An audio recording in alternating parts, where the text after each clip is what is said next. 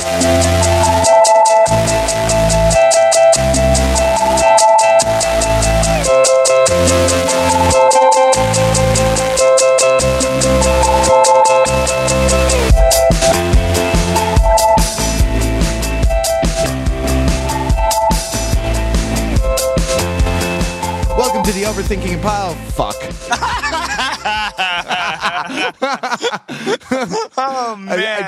squeezed out an Overthinking It podcast with with the other guys earlier not- you, tonight. don't even, you don't even have the decency. Uh, yeah, so you're going to restart it, or is No, that? I'm not restarting it. This Welcome this to these good. fucking teenagers. And Jesus. fuck you. We don't even care enough about you to stop the recording. That's right. We we go for weeks on end without releasing a podcast, and then when we do, we don't even know which podcast we are. We're like we're the combination of like we're- like the Don Draper of podcasting. Yeah, we both absolutely. we, we both philander uh, and and are emotionally distant. It's uh, you know, I um, the only thing that gets me through Sunday night with the podcast recording is uh, Trader Joe's cheap wine, and so I am. Uh, And you're you're you're several glasses in at this point. Yeah. this is your second podcast of the evening. yes, as as the British say, I am tired and emotional. Excellent. That, this should make for wonderful overthinking. this is the uh, this is the podcast where we subject Gossip Girl and Glee to a level of sociological and cultural studies scrutiny that they definitely deserve. We had promised. Uh, that today would be an episode about Glee, but uh, fuck that. Like Don Draper, we don't care about keeping our promises. We will miss our kid's birthday party. Yeah, we will. Um, so This is this is kind of a state of a, a, a, a state of exception. The world of Gossip Girl is in a in a, in a state of emergency. Um, Right. In that uh, the the Golden Girl, the center of the world, Serena van der Woodsen, has been kidnapped. Right. Um, and it, and, Uh, and and and and so we're gonna the show's on, on hiatus, and so over Thanksgiving we can record a Glee. Uh, we can record a Glee episode, and And hopefully we'd like to get to Glee. There's been two good uh, episodes in a row, but uh, we- we'd like to spend. A, I think we we definitely want to spend a little bit of time. Um, Overthinking the Masquerade Ball episode of, of Gossip Girl, the second uh, ever ma- Masquerade Ball episode, um, and and also where that puts us in the arc that's been um, that's been developing over the course of this season. Because I think we have some interesting. Um, there's both, I think, some interesting. um things to discuss on a purely narrative level because I think there's been some revelations, some relatively subtle revelations about what's going on, um, and then we're at this uh, a possible inflection point of you know of what kind of a, a season this is and, and what this what this means for the world of Yeah, Gossip what Girl. kind of yeah, exactly. What kind of as Aaron Sorkin used to say in The West Wing, what kind of day has it been?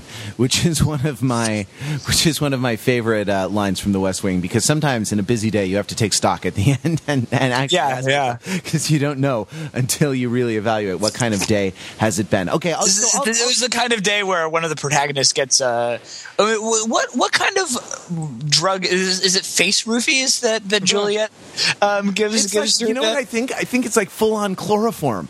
Like She uh, like chloroforms her mask. Yeah, exactly. Yeah, so that she so that she passes out. Yeah, it's it's uh, and the kind of the sexual connotations are so it's so date rapey. So much of of these shows uh, that we consider are so date rapey. It's kind of it's kind of creepy. But I want to. So I texted or emailed Ryan uh, right after I watched the um, the Masquerade Ball episode, uh, and I said. Um, what I what I said in that email because you probably don't remember. I know I'm in your your kill filter to go straight to the trap. Um, I believe I believe you said that that Serena is a is, is more or less uh, an, an empty vessel, Right. Um, and and that um, so, so the operative um, device in this, this episode is that that we see the plot that is hatched by Juliet, uh, Jenny Humphrey, and um, and and Vanessa uh, to to take uh, to take Serena down, um, and part of this involves um, them, uh, uh, Juliet and and Jenny impersonating Serena at the um, at the at the the masquerade ball, but also basically them co-opting. Serena's identity, whether that's through stealing a cell phone uh, or uh, stealing the cell phone SIM card, um, accessing, accessing the masquerade ball as her, um, and just more or less um, telegraphing, making people in, in their world believe that Serena is doing a variety of things that she, in fact, Well, is not. Okay, so here's the thing. Here's the thing. I mean, because I think that there's a reason that you could do this for Serena, but you Yeah, couldn't do it for exactly. Right, you couldn't pretend to be Chuck, or you couldn't pretend to be Blair. But the idea that Serena being a blank slate or sort of an empty vessel is a great way to um, is a great way to put it, as you say, because uh, into an empty vessel you can pour whatever you like. You know what I mean? And so it makes her uh, a, a very available, a highly available object of transference for people's kind of rageful fantasies about whatever the hell they happen to be thinking about at the time. Right? So um, uh, you'd think Serena being such an empty vessel, why is she? Uh, so hated. There's nothing to hate. There, you know what I mean. There's no there there, and and you've actually, I mean, uh, one has read in the in the trades or in the gossip rags or whatever that Blake Lively is actually kind of sick of this character because there's no there there. Right? She has no qualities. She's the woman without qualities, and. um uh, so the um, you know so uh, why hate her?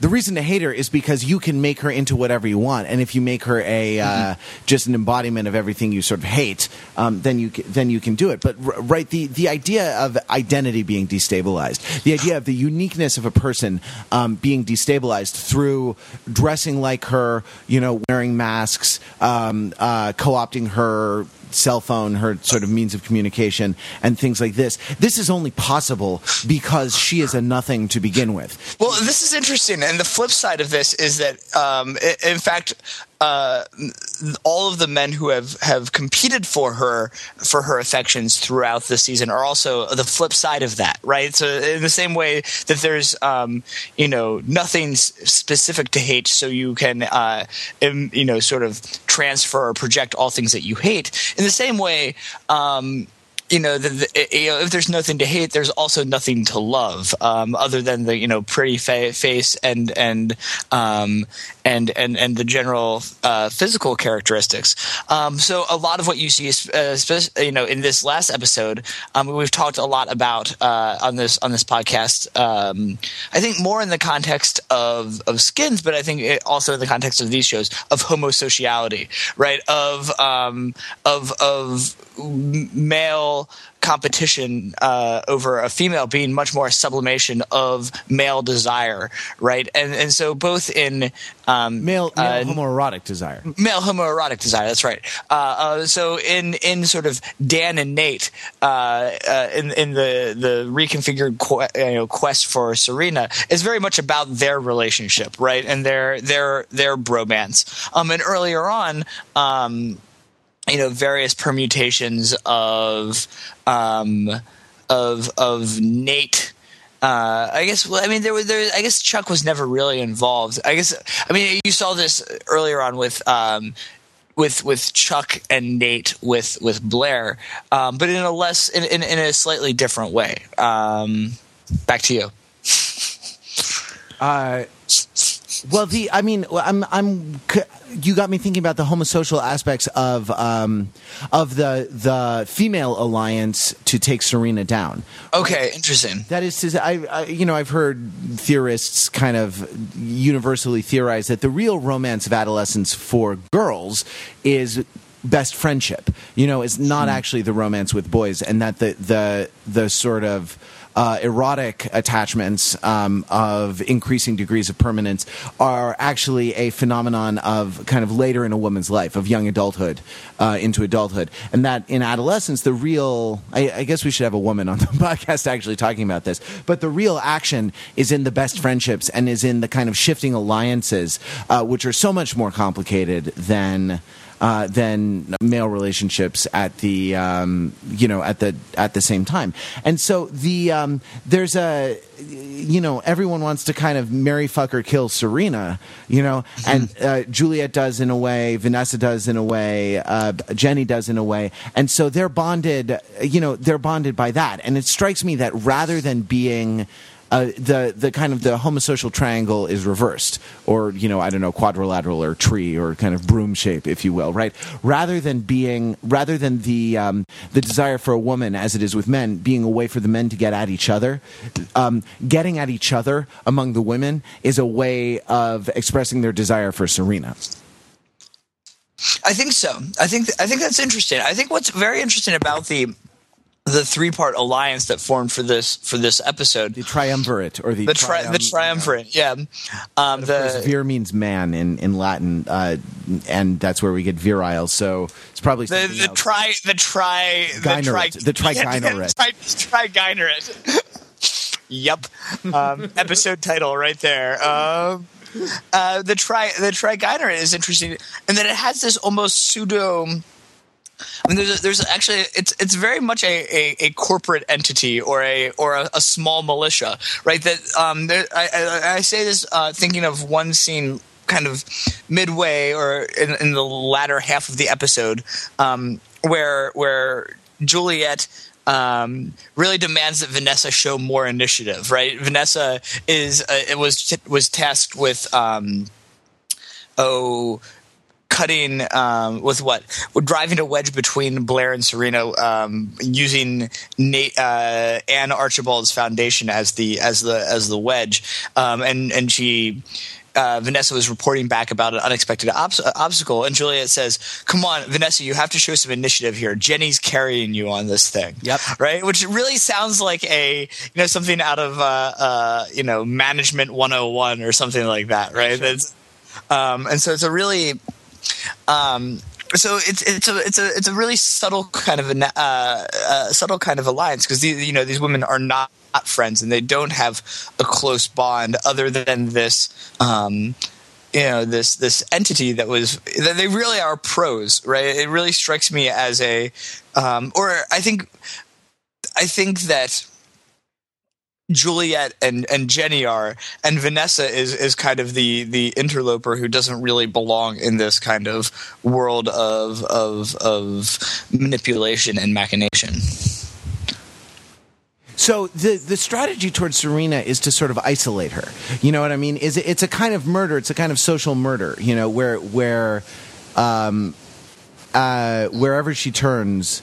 Uh, she'll find no quarter. So there, there are several parts to it, right? Like uh, isolate her from Blair by orchestrating the revelation of Blair and Chuck's, um, uh, you know, friends with benefits situation.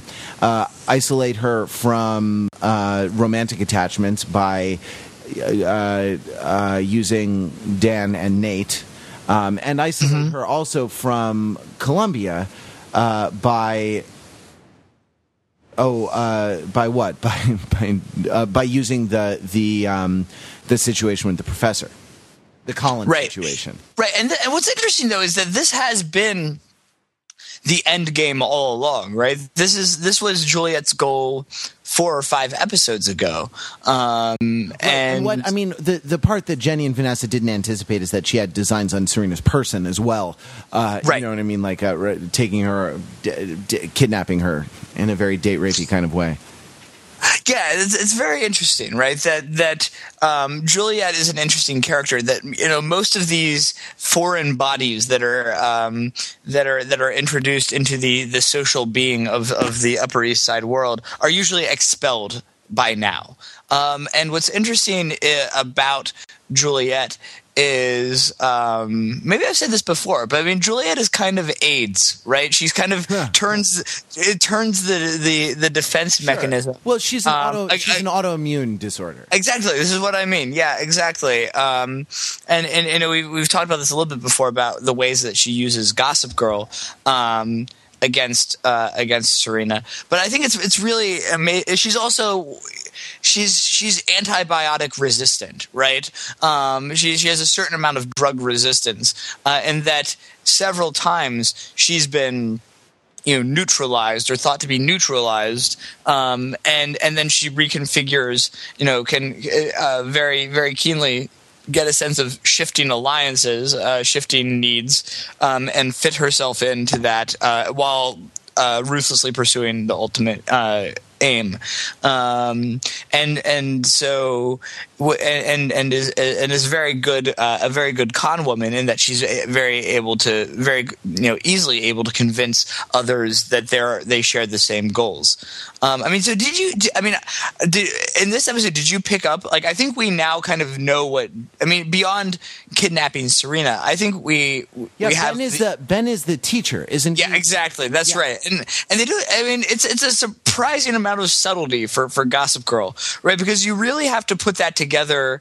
I mean, it's not it's not totally hidden, but that uh, that it's it was only it was revealed last episode that that um, Juliet's brother Ben was a um, was a school teacher before he was imprisoned, uh, and then that's coupled this episode with uh, the revelation that you know that Serena had had some kind of inappropriate affair with a teacher at boarding school, or there had been there had been allegations of same. There had been that, allegations, yeah, or that that um, there had been allegations of same, and Lily tried to cover these up, and that that Ben paid the price by going to jail. That's right. Though, right, though, I mean, how how much you could cover it up is I mean, this is this is one of those things where you have to imagine the sort of private uh, justice, and justice isn't even the right word. The private police power available to the Gossip Girl uh, aristocracy, because being in jail requires. Uh, you know the justice, the judicial branch of the government to do something, and, and that is largely a matter of public record. So there, there, things like testimony and things like that. Um, though when it involves a minor, sometimes not so much. Um, so the amount that you could cover up, in point of fact, is is maybe a little questionable. But uh, as we've established in Gossip Girl, they have um, they have a kind of a secret police working for them. Well, yeah, I mean, and and it could be just as much as the cover up in part had to do with you know reducing the amount of, of press coverage given given to this even if it is a matter of the public record.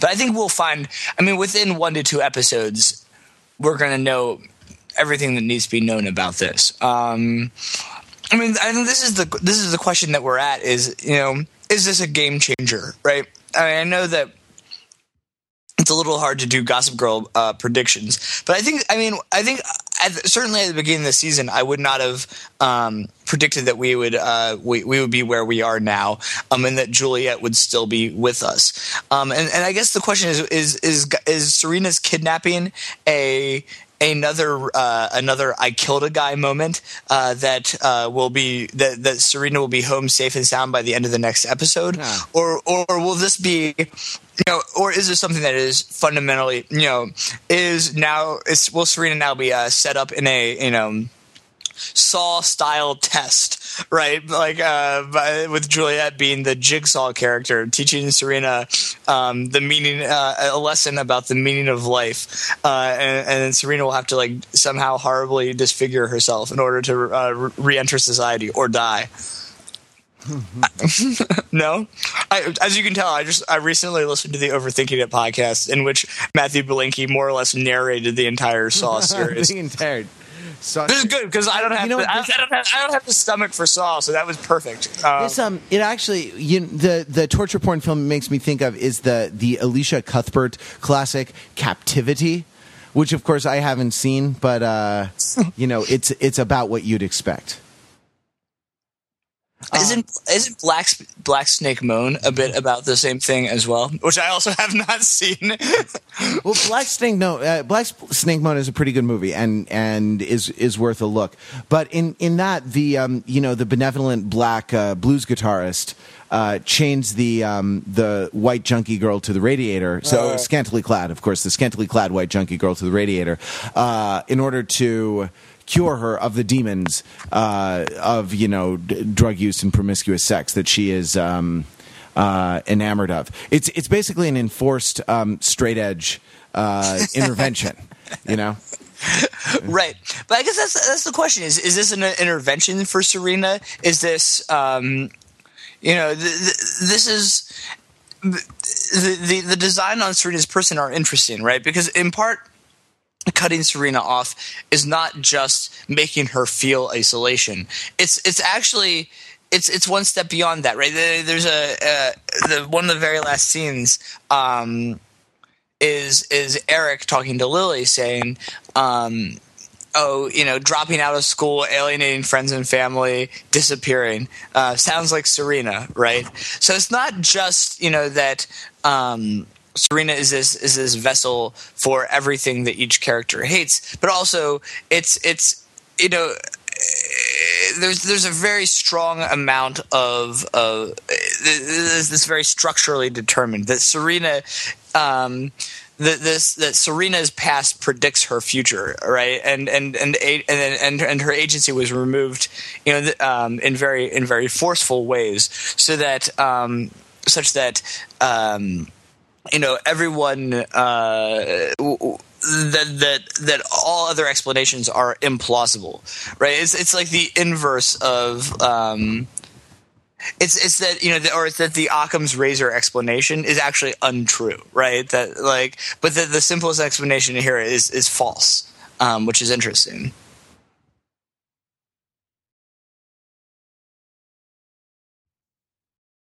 Yep. Yeah. um, yeah. Do you want to do you want to talk about the uh, the pissing contest between Lily and Dean Ruther a little bit? Well, sounds like you do. um, the, sorry, I was reading the Wikipedia. When, when, when we fight, our our listeners ultimately lose. yeah, no, it's uh, not not in front of the children, right? That's what I'm saying. Listen, listeners, even even though even though Matt and I fight, we still love you all very much. this isn't your fault. I was actually I was thinking of something before. You know, I know that one of the tenets of the straight edge movement is that if you're not now, you never were. Yes, um, but uh, is is the uh, opposite true? If you never, if you uh, ever were not, you're not now. That is to say, can can is, uh, is it, can, can you can you evangelical movement mm-hmm. is it a movement that accepts converts? It's an interesting question. Also, you know, and I, I, don't know this if we've actually talked about this on this podcast, but this uh, straight edge is a identity um, and and social movement with which I self identify, um, and it is a uh, a social movement um, in which I mean the the core is um, is is rejecting uh, drinking, drugs, um, and and promiscuous sex. And the promiscuous sex is really the you know if there were like a annual straight edge conference, that would be the the one that was this consistently on the agenda and the most contentious item. of, uh, um, not, not, I mean, it's funny. It's funny that um, I mean by using a, a, contested word like promiscuous, right, to describe the the kind of sex that is uh, rejected, yeah. um, you you kind of lock yourself into that that. Well, it, right? but it's interesting, but but that got, that got added because you know, as much as you know, because this was a, a, a, social movement that coalesced around the hardcore punk scene of the early 1980s, uh, specifically in Washington D.C., and then spread outward from from there. Um, and one oh, of the I always thought of it, I always thought of it as Salt Lake City. Well, so so Salt Lake City was a much um, much later, right? So, but the early the early bands and the early scene that was uh, that was the epicenter of this was was in D.C. Uh, there was a, a, band called Minor Threat that was based in D.C. Um, and in uh, in the song uh, "Out of Step," Minor Threat, uh, the lead singer Ian MacKaye sings, "I don't." drink, I don't smoke, I don't fuck, um, and and then and that became like that became the core um, like like a rallying cry. But then this this question of you know that, that, then required elaboration and, and, much deliberation is what does I do not fuck mean, right? What is the meaning of fuck? Um, and and and um, yeah, I think there's there there are relatively few straight edgers who ascribe to. I don't know if there's relatively few, but it is definitely a the most extreme um, uh, interpretation of of complete celibacy is is uh, not the most popular uh, of the interpretations. I can imagine. Um, and so so it, but but it, the, the that that problem of definition is is still is, is still tricky. Um, but what what what made you think about about straight edge? Uh, you know, it actually kind of Serena, the idea of of taking agency away. Oh, well, also the fact that it just kind of come up. You know, if you if you're not now, you never were. Uh, but the um, uh, the idea of taking agency away. I mean, right? Like what what is being sort of uh, rejected mm-hmm. there is is the derangement of the senses, right? Yes. Yeah. Yeah. Brought about by um, uh, brought about by the what the indiscriminate use of mind altering substances and. Um, and uh, it's a it's a different matter, isn't it? When when it gets sort of visited on you, uh, and your agency is and your agency is taken away. Yeah, I mean, this I could be, this could be like Kill Bill, right? With the the the uh, its kind of preoccupation, I guess in part two, especially with uh, you know. Uh, how much you can kind of take another person's agency away, like how much you can control another person with like mind control and drugs and and uh, you know and and things like this. And I guess a lot of this uh, has yet to be. Um, has yet to be played out, but I, you know, we've seen part of it in the in the masquerading as as Serena, which is what you were talking about a little bit. I'd like to read you uh, the so in addition to the song uh, "Out of Step," which uh, which which uh, laid down the three part "Don't drink, don't smoke, don't fuck." Uh, the the core song that artic- that that um, that coined the phrase "straight edge" is the song "Straight Edge." It says, "I'm a ju- I'm a person just like you, but I've got better things to do than sit around and fuck my head, hang out with the living dead, snort white shit up my nose, pass out at the shows. I don't even think about speed. That's something I just don't need. I've got the straight edge." Agency. That's the yeah. I mean, that is a, that's an interesting metaphor, isn't it? Yeah, and then the, the the couplet at the end of the second verse is always going to keep in touch, never want to use a crutch. I've got the straight edge.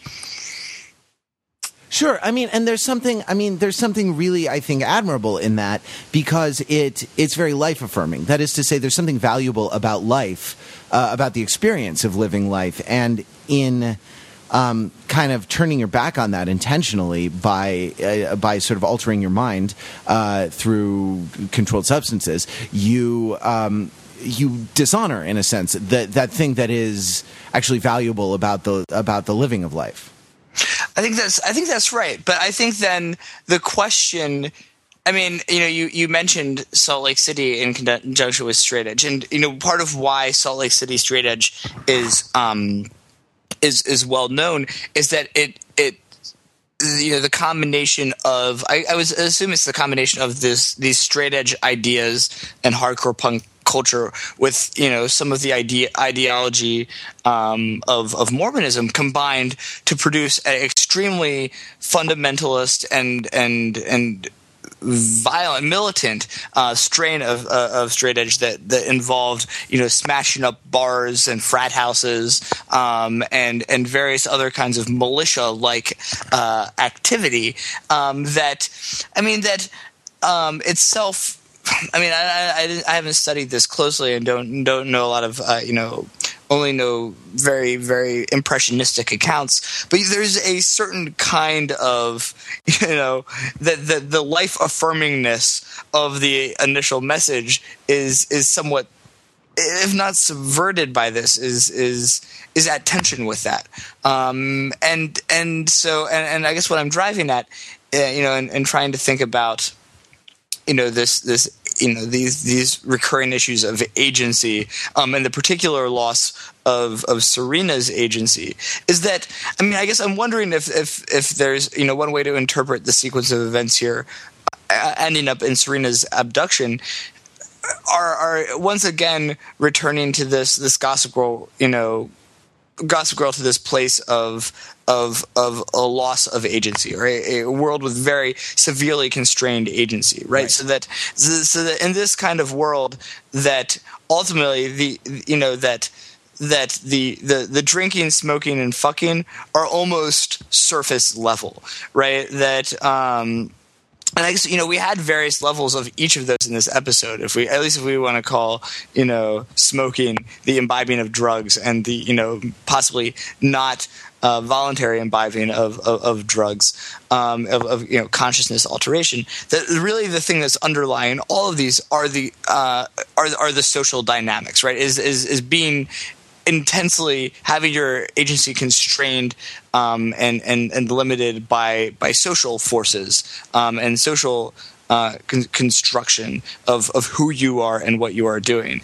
And and I think why I brought up the Salt Lake City straight edge movement is that even in that you know you know in in in in in rejecting a mainstream culture um, and rejecting you know crutches other crutches were built right that you know that in fact we are a you know a, a social animal um, and and and so as a result, you know, even in even in pulling away, even in affirming life, there are other drugs that are created. There are other um, crutches that are created that themselves create constraints and and uh, remove agency, even if that is in a subculture, right? Sure.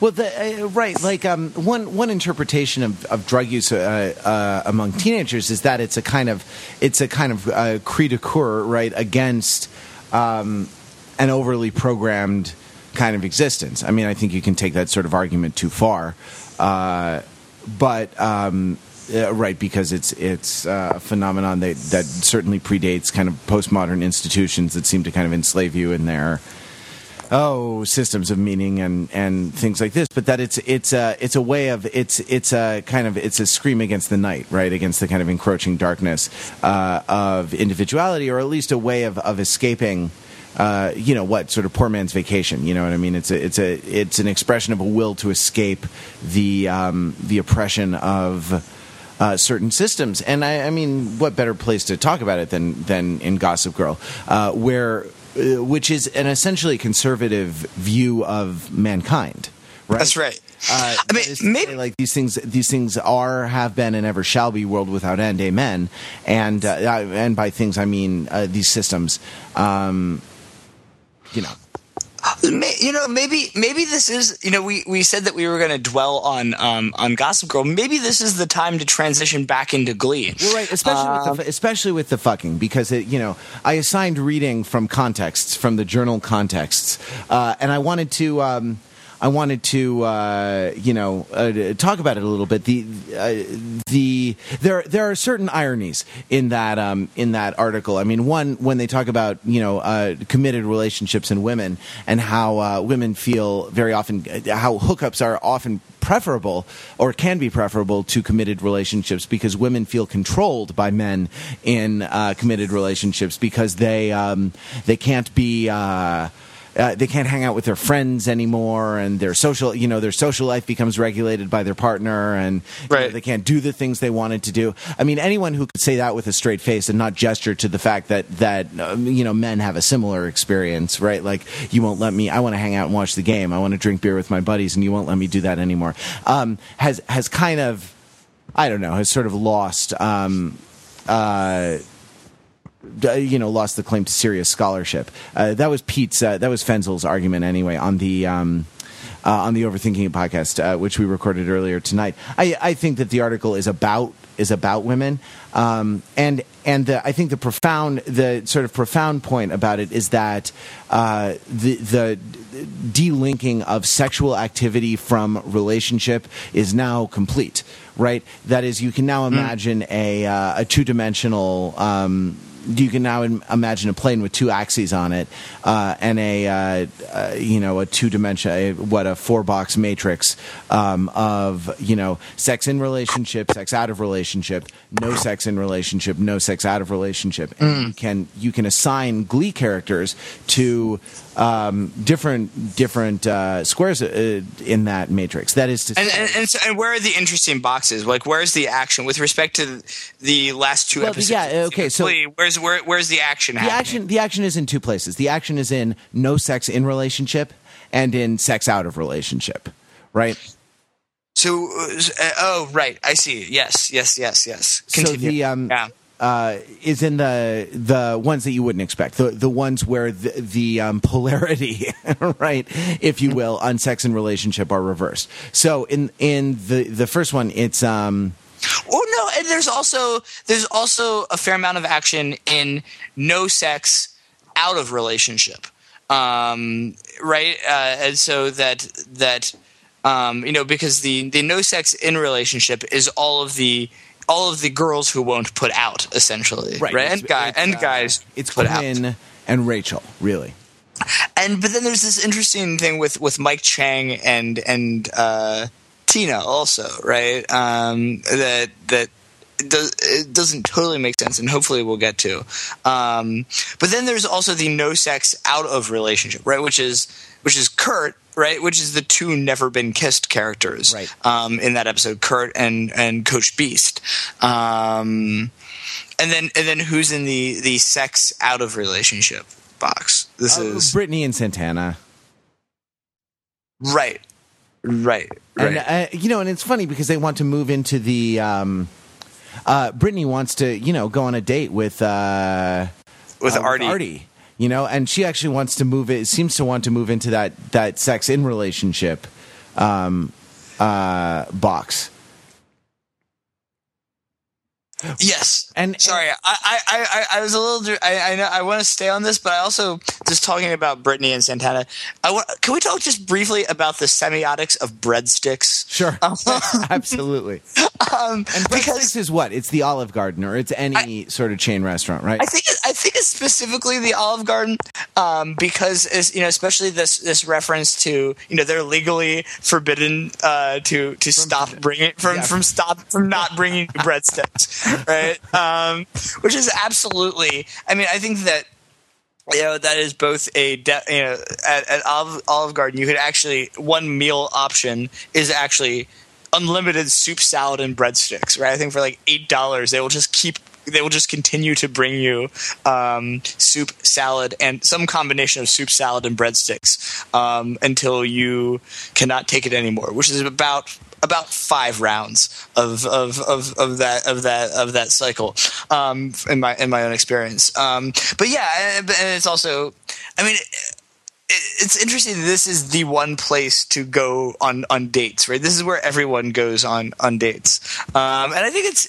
I mean, you know, sometimes a breadstick is just a breadstick, um, but not in not in this case. no, no, absolutely. Go explain, unpack that a little bit. Say what you mean by that. I mean, wiener. I, I, I hope that, that you weren't expecting a little more than wiener. Um, what, what did you think I meant? I was, it was probably way better than. Uh, No, the, that the the reference is to to Freud's uh, you know comment. Sometimes a cigar is just a cigar. He was an aficionado of, of smoking cigars, and someone asked him uh, uh, what he mean, you know, what this meant in psychoanalytic Oh, right. terms. And, Right, and. Freud said, "Look, sometimes a cigar is is just a cigar." The the implication being that there are you know there are limits, there are appropriate limits to the application of our analytical powers, um, but this is not one of them. this is not one of them. This is this is one where our, our powers have only begun to scratch the, the surface. Um, and and we've only, yeah, we've only begun to la- wrap our lips around the uh, the tumescent breadstick. Uh, yes, uh, oh, uh, yes, exactly. Homosocial. Um, I, I think that I mean it would be interesting to, to record in the world of, of Glee all of the you know dyads and triads and and, and, and and groups in general that go to breadsticks and and have gone to breadsticks and with what with what frequency um, because I think that there's I mean it's it's a date place. I think it's also I'm, I don't know if there, we've seen family groupings there. I mean there aren't that many Yeah, intact. have. I mean, didn't didn't uh, Kurt, Finn, and the two parents uh, go? I, I believe so, right? Um, if they went out to dinner, I, I guess we, we're we're to believe that this is the only. I guess what this is the Well, here's the thing. Uh, there, there is a there's a concept in the internal literature of Starbucks that you know employees are indoctrinated into, which is the idea of the third place. third place. Yeah, You have home, you have work, and you have a third place, which is a place that you go. And breadsticks, I think, is is the uh, I mean, a place that you go where you are neither bound by the obligations of family nor the economic obligations of work. Um, the uh, you know, and I think breadsticks is a third place. It's a kind of it's a it's a it's a like adolescence. It's kind of a liminal space between childhood and adulthood, between um, the constraints of childhood and the kind of uh, license uh, to do as you will of adulthood, where you can experiment with um, uh, social roles. Right, uh, but that there are still there are still certain norms that are observed, so that it's not entirely a free for all.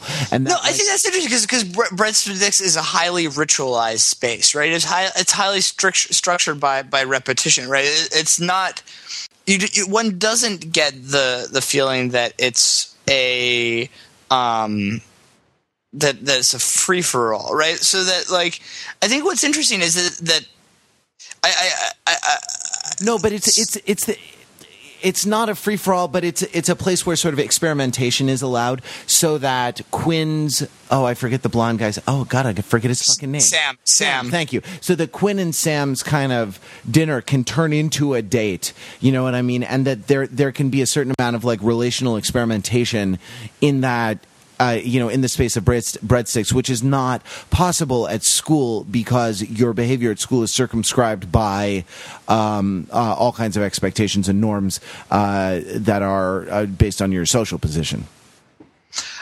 That's right. That's right. Um, but I think at the same point, you at the same time, you have to get to breadsticks, right? That, that getting to breadsticks is itself a a um, oh, I don't know, a, a, an important act, right? So there was a um, episode, uh, you know, the, the, the central plot point a few episodes ago that, that led up to um, Sam and Quinn going to Breadsticks was winning the duets competition, right? And this was like, a, a you know, when when Mr. Schuester announced that the prize uh, for the duets competition was. Um, um, a trip to breadsticks, right? There was considerable excitement, right? And in the episode that we just watched, um, also, you know, that uh, this was where both you know that that that Puck and uh, and and Artie took um, Santana and Brittany on on a double date. Um, but then uh, there's there's the, the the crucial scene about ditching and dining, and I think there's like part of the you know I, I, you know, in addition to Artie uh, signaling Artie's decency, it's also you don't ditch and dine at the, at the sticks, right? Because you're going to be going back there, right? Um, yeah, you don't shit. You don't shit where you eat, quite literally. well, half half literally and half metaphorically, rather. Yeah, I mean, I, am I'm sure at some point in the writers' room, like you know, there was the idea of, of Puck taking a dump right on the right on the table. but there, um, might might might as well have. Um, yeah, when Breadsticks gave us that great scene uh, in the episode that we were talking about a bit, um, at the the the duets episode of of Brittany nuzzling the uh, the, the the the meatball across the uh, the table uh, across the plate, right? So it's also so breadsticks is also a place of of desire. Um, yeah, I think Brittany's the first character that we that we we've seen at breadsticks alone, right? But the the but Artie's Artie's presence is implied in, in, in his absence. Yeah.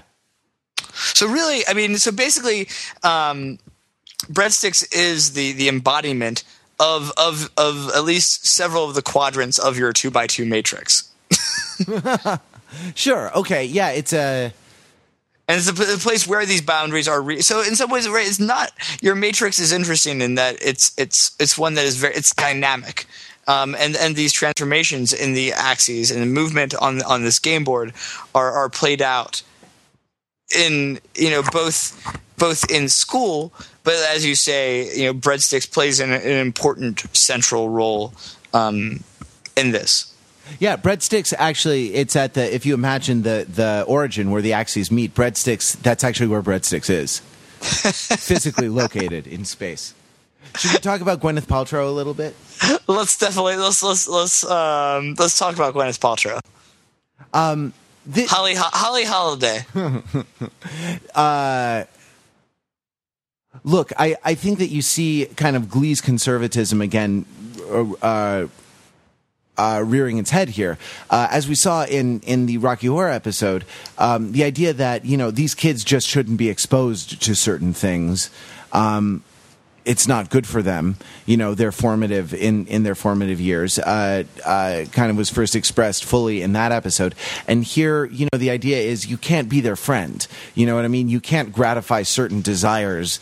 Um, that the uh, uh that the teenagers have, or else you're a bad teacher or else you end up in jail like Ben. Like Ben, I was just thinking that is right. And that's, I wanted to tie it together. That's why I hoped we would get to talk about this episode in the context of these arcs about bad teachers, bad students in Gossip Girl. There's again an, an interesting amount of resonance. Um, but right, that that I mean, I thought this this is a very interesting um, interesting episode in that you know Gwyneth Paltrow's character, the, the substitute teacher, has coped with being a bad teacher by by being their friend, right? Uh, it's basically by you know the way that she has dealt with the the her her lack of authority is is is by essentially buying off the students with Right. with ni- with niceness and and with you know with relatability and by, and by never saying no um and and and and this definitely you know collapses you know rather predictably in in the third act right? Um that that once once once shit hits the fan um you know she she folds pretty quickly. Yeah, she doesn't have. I mean, she doesn't have a, a set of strategies to deal with adverse circum, or that is, she has one strategy for dealing with adverse circumstances. She doesn't have a kind of a deep bench, as it were. Right, right, right. Well, so I mean, so yeah, I guess this is the first substitute. I mean, this is the first substitute teacher that we've seen within the world of the world of Glee. Um, I mean, what is? I mean, I guess It's what worth- I mean, I think it's worth. I don't know. It's worth kind of uh, unpacking a little bit. You know, this stuff about about substitute teachers, right? yeah, that's, that's where I. So yeah, what, what are your thoughts? Well, so we talked a little bit last time about academic peace workers, you know, and Mm-hmm. yeah, substitute yeah. teachers are are often the um, the epitome of that. You know, they're paid a day rate, at least in, in school districts. That being an actor, I I have experience with all kinds of piecework. Um, right, like uh, in certain school districts that I am familiar with, you you know get a call at you get a robocall at five in the morning. You show up and uh, and you're paid a day rate for essentially for being present, you know, and and I I don't know, I, uh, ensuring that nobody kills anybody in the course of a day. Well, that's it's interesting because it's it's interesting that there the in in in Glee there even there's even any kind of expectation that the substitute teachers are teaching anything, right? That that really you know my impression, my memory of substitute teachers is much more that they are a placeholder, right? That they are just making sure that like the like the desks and like like you know the, the capital material of this of the classroom is still there um, by the time the teacher returns or the, Sure, the and student that, that yeah, and that this- in the absence of, of the teacher's authority to grade the students, uh, you know, students don't what play hooky or something like that. You know what I mean? That role is taken and nothing is destroyed. Right exactly right and, and and that students still continue to show up um, right so it's just it's it's me they're, they're, they play largely a surveillance role so the idea that the substitute teachers are are doing any actual teaching is interesting um, Right. and the I mean, it was, and, and and the kind of extent. I thought there was also something, you know, about. There, there's echoes of, of what I've. I don't. I don't know if. I don't, I don't know if really exactly. I mean, I guess we've encountered this a little bit um, in in in Gossip Girl, but haven't. I don't know if we've articulated it as such. There's also a little of echoes of what I, in my own sort of observations, you know I've called the cool dad phenomenon, right? So that you know, the the attempt to be um, to like overly relate to the to to kids to teenagers and coming off being um, extremely lame, right? That that that and the you know the ways in which youth culture evolves and what it, what is cool evolves. Um, it evolves rapidly and so much in, in daily use that any adult, you know, be it a teacher or parent who attempts to access that language comes off being ringing extremely false. Um, and and I, I say this in part, um, right? Like like uh, you know, the the example that comes to my mind is you know, when one of the first instances when we see the substitute teacher. I think maybe her introduction is she's you know teaching Spanish with reference to um, using using using Lindsay Lohan as an example. Right in rehabilitación. Right, and it just doesn't seem that that is is right on the you know the pulse of what teenagers are talking about these days. Um, I mean, I could be wrong. Um, you know, you know, what do- what do I know? Um, but eh, I mean, what, what are your thoughts? Uh, well, the what is she set against? right? Like she's set against Will Uh, and his yeah. insistence on singing Journey songs, which Mm-hmm. is a little bit it's a little bit tongue in cheek with the writers, right? Like, uh, you know, the, right, right, right, being right. written by people of Will's generation, and the I mean, it's it's funny, like the the. I don't know. We, we were talking about agency before. Like uh, a lot of mass culture is produced by giant corporations, and Sure. so the, the extent to which kids, you know, suppose that they control it, uh, it's a little bit. Um, oh, there's a name for that. There's a name in. Uh, neuroscience isn't isn't there for that fallacy but it's it's a kind of Oh. fallacious it's a fallacious agency you know uh, Yeah, it's an, yeah. it's an agency that is that is actually uh, really only uh, the story agency tells itself about itself or the story the mind tells itself about Mm-hmm, agency Uh, in in the absence of of actual um, actual agency. So, I mean, you know, okay, so the Glee writers are sort of acknowledging there uh, implicitly that they are of Will's generation and not of the the generation of their high school aged uh, high school age characters. Well, and, and right, and it's and it's a response to to the fact that so many of the songs that, that are chosen are classic rock or show tunes, right? um, and and I think that in the past few weeks, you know, that there has been you know just at a level. And it'd be interesting to know a little bit about how Glee is produced and how songs are chosen, because you know, the Glee is a is a multimedia operation, right? That uh, you know, is it the day after every episode the, the the songs from that episode are available on iTunes? Yeah, you can purchase? download them. And, and pro- yeah, you can download them immediately. And are they are they st- and they're studio versions of the songs, right? Um, yeah, they're not they're not just cut out of the thing. I mean, they do a. Um, I, I can tell you from my own uh, my own limited experience recording soundtracks that you record a record version and you record the version that's used in the movie or TV show. Right and and and so i mean it does seem that um and and i mean th- th- uh, as far as i know that that's a huge money maker for for the show um as as well uh that, that these are Well, sure. I mean, maybe, so- I, a little bit for the show, absolutely. Also Or for- the, for the artists, right? Because Yeah, the true. Real, the The real license- money in in making music is not uh, in releasing albums. Sure. No, no, no. Uh, it it can't. it's be in the licensing Yeah, it can't be in touring, but it's in licensing uh, uh, songs to uh, commercials and television shows and movies and things like Sure. that. And Sure. there are, there are like certain um, there are certain acts that legendary like Led Zeppelin, I think, you know, has always refused licensing deals, or at least their ask is so high that no one is willing to pay ten million dollars to put a Led Zeppelin song into, um, you know, into a commercial or something like that. Are you? I mean, I'm sure. I, I uh, there's there's definitely some commercials that use the that use rock and roll. The that use the Led Zeppelin song. Uh, so unfortunately, I was gonna you know continue this conversation, but now I'm gonna Google. Maybe it's the Uh, Who. Maybe it's the Who or something like Sure, that. There, there are sure. a couple of artists who are um, who are just Sure. legendarily uh, averse to licensing their songs to Point- music. Point taken. Yeah. Um, I, the, the point here is that in the last few weeks, there have been attempts to. Um, I mean, I guess Glee has always had a few current songs, but I think the one that struck me, you know, th- this week um, was the the CeeLo song, right? "Fuck You," or they did the radio edit of of "Forget You." Um, and and the kids were all like very excited about this, and I, I think it's it's telling that I mean this song is still a a you know moderately large hit, and the album just came out, but it, it, in our rapidly evolving internet life cycle, like the the CeeLo song is approximately so three months ago, right? Yeah, that that We're like yeah, that, yeah, we're all listening to the Girl Talk mashup album now, but that's a week ago, so you know that's done. yeah, too. yeah, yeah, yeah, exactly. Um, so Hold on, let me log on to Pitchfork and tell you what I like now. oh, even if it's on Pitchfork, it's like it's old. Like it's like you, it's it's it's already like just just now uh, with every second that passes. So, a, a, a piece of music becomes obsolete.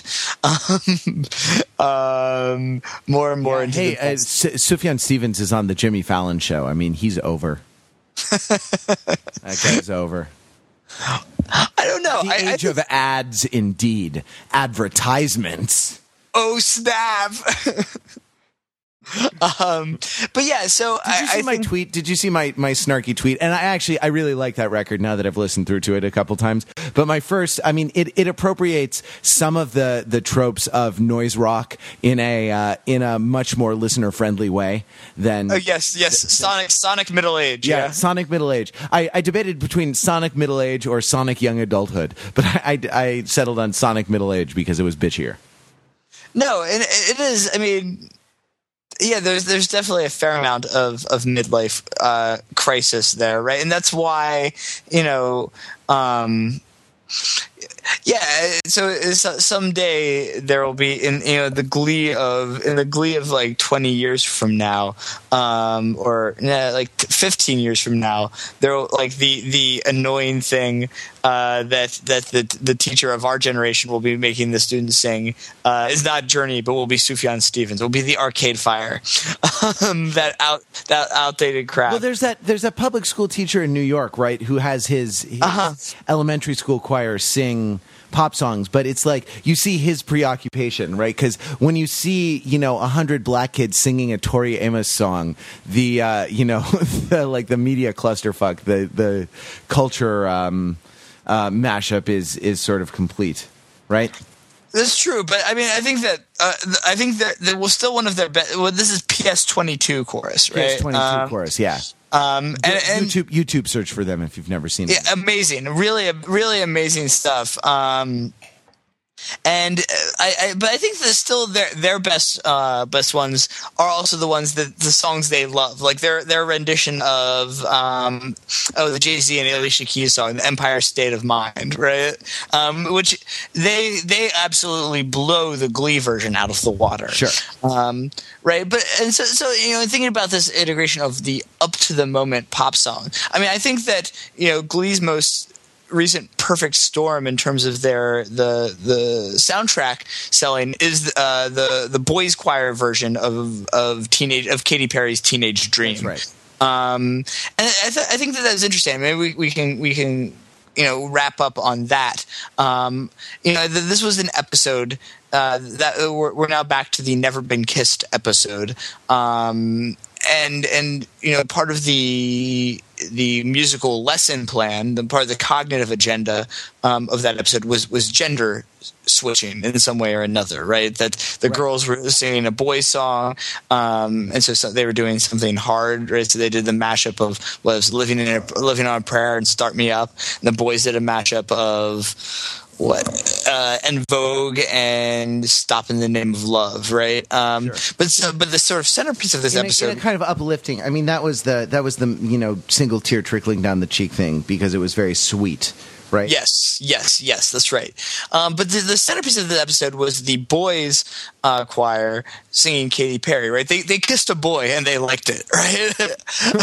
um, um, you know, it, it, it was it was good, and it it it, it worked both. You know, in some ways.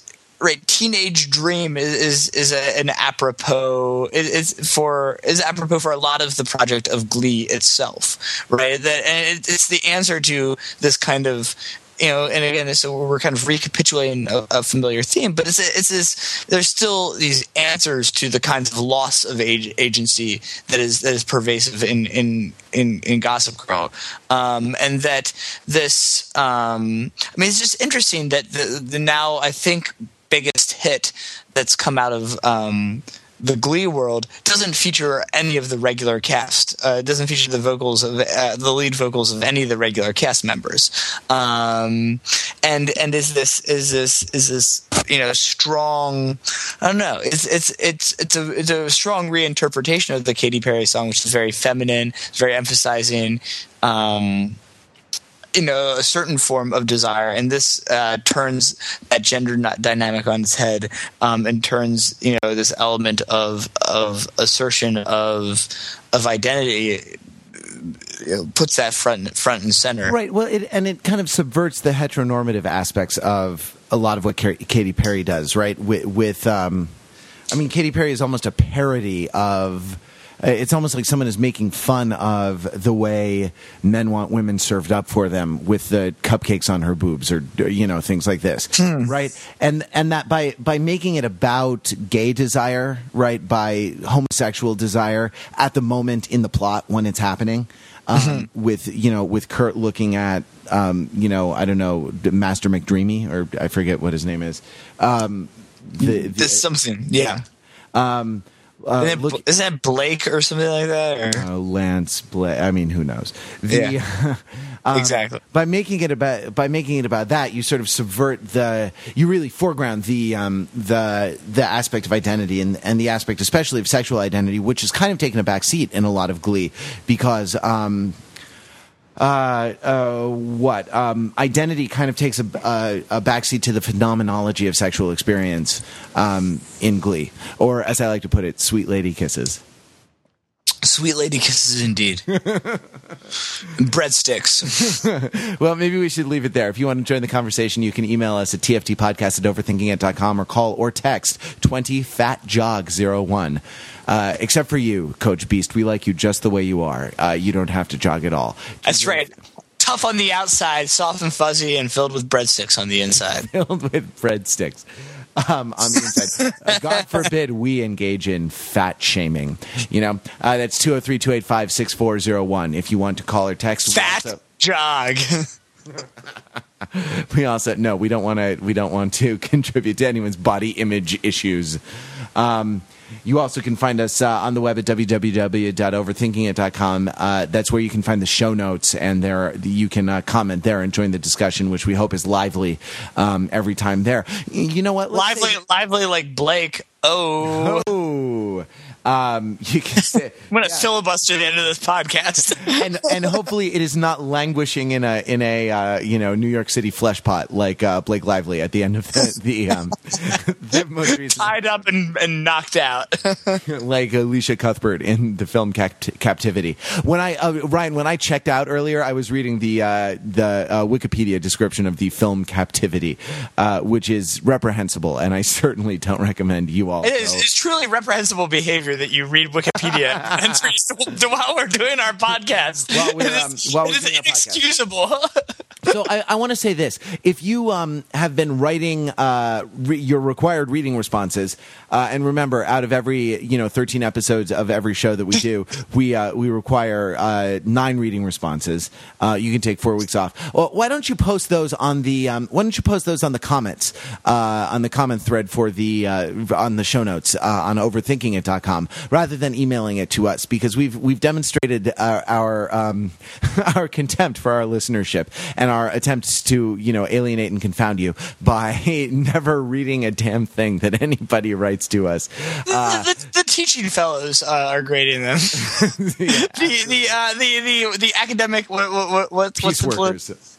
Yeah what's the politically correct term the stewardesses Oh yeah, no, the the, the stewardesses, stewardesses of the mind the, the academic student employees. yes the academic student employees. So called, uh, you know, so called because they're distinguished from the student employees in the dining hall, who are right a lower class of student employee, I suppose. So right, elitism uh, flourishes even in the populist unions, even in the United Auto Workers, which represents me as a uh, teaching assistant. Um, yes. So uh, you know, until then, blah blah blah blah blah blah blah for the blah. for the blah. Blah blah blah blah blah blah blah blah blah blah blah. The blah blah blah blah blah blah blah breadsticks.